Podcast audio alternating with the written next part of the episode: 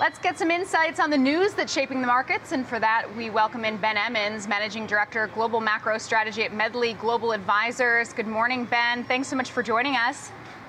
Yeah, good morning. Thank you for having us. So, I want to get your take on this market. It's been pretty resilient despite mixed earnings. Uh, you know, we're on track for some weekly gains and even more impressive monthly gains. What, what are your thoughts, Ben?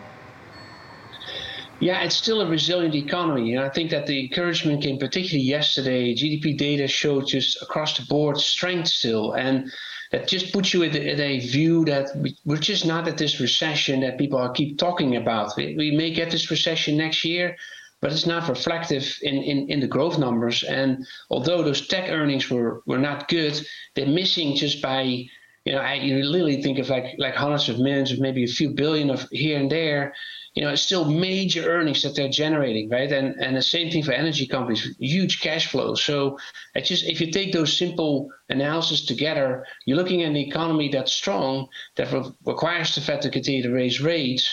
Uh, in the backdrop of that, this core PCE data that came out this morning also shows you know stickiness of inflation, but it is in a recession. So I think this is why the stock market has a positive tone. And I do want to talk about that inflation data in just a second, but first let's stick with earnings because what have some of the reduced outlooks or even just uh, guidance being basically taken away? What is that telling you about the state of corporate America? We're not in a recession yet, but it certainly seems like companies are, are gearing up for one. Yes, they are, and they have to be prepared because there is a downturn going on, and it's really because the, the boom from the pandemic was so enormous that we did overhire, we did overspend, we did maybe even overinvest to an extent. So I think all of that being pulled back makes this downturn feel, at least the, the outlook, uh, you know, worse. It isn't happening, but it's just like an expectation. You know, like if you look at the New York uh, Fed um, manufacturing gauge from the Empire gauge, they have a technology spending component in there. That's the, that's accelerating down. That follows exactly the, the, the FANG index. So it tells you that the mar- that the economy is really taking out all this froth of spending. But at the end, it's it's we're not at this recession. So I think the inflation numbers are key. That's where we really need to make progress. We're not there yet either. So if we're not making progress enough there, then yes, this downturn will happen, and therefore companies will be more and more prepared for that by, by slowing down activity. So we got the core PCE today. We know that's the Fed's preferred inflation gauge. It was in line with expectations, but inflation is still clearly strong.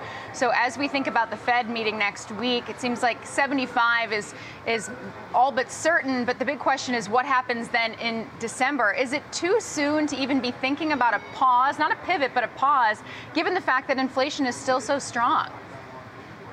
Totally. I think that you cannot assume any pause because they may not have reached this level of interest rates that is truly restrictive, so to speak. You know, uh, an overseas example is Brazil, where they brought interest rates up so far above inflation that now inflation has really come off. That's still to be seen if we're actually going to do it in the United States. But based on this core PCE data running at 5.1%, 5.2% annualized, essentially says that we need a Fed funds rate closer to that level, if not above it. So I think you cannot think about a pause in that context, even though there's a lot of discussion about it. Of course, the FOMC will debate what the path of rates will look like and update that in December. I think this meeting will give us more guidance about this is what we do for November. We see too much high inflation. We have to stay the course with, with rate hikes. So, what's the best way to approach the market right now? What would you buy today? Well, I am encouraged by the technology, you know, because as much as these earnings were, were not good, quote unquote, uh, and a slowdown in spending, it's really that. It's actually not a major decline in profitability or, or real contraction of margins that you may see in some other real cyclical sectors like autos, as an example. In fact, tech spending, as much as that slowed down, the pricing power for tech technology services in particular, and that's actually uh, uh, in the core PCE data, you can find that there, is actually positive. So I think as, as long as these companies have pricing power, they're known to have really liquid positions, they're known to have little debt and a lot of cash flow. So all those big mac, uh, metrics are, have not really changed, but the multiples have come down so much now that it becomes potentially an entry point.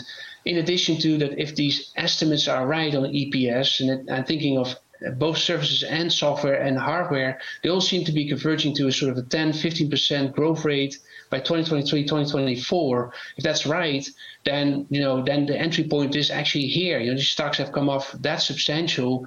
Probably is interesting to buy. So I would be adding those high, you know, those big tech names to a conservative mix portfolio. Okay, so you're slowly adding uh, Apple, Microsoft, and Google to what you call a conservative portfolio.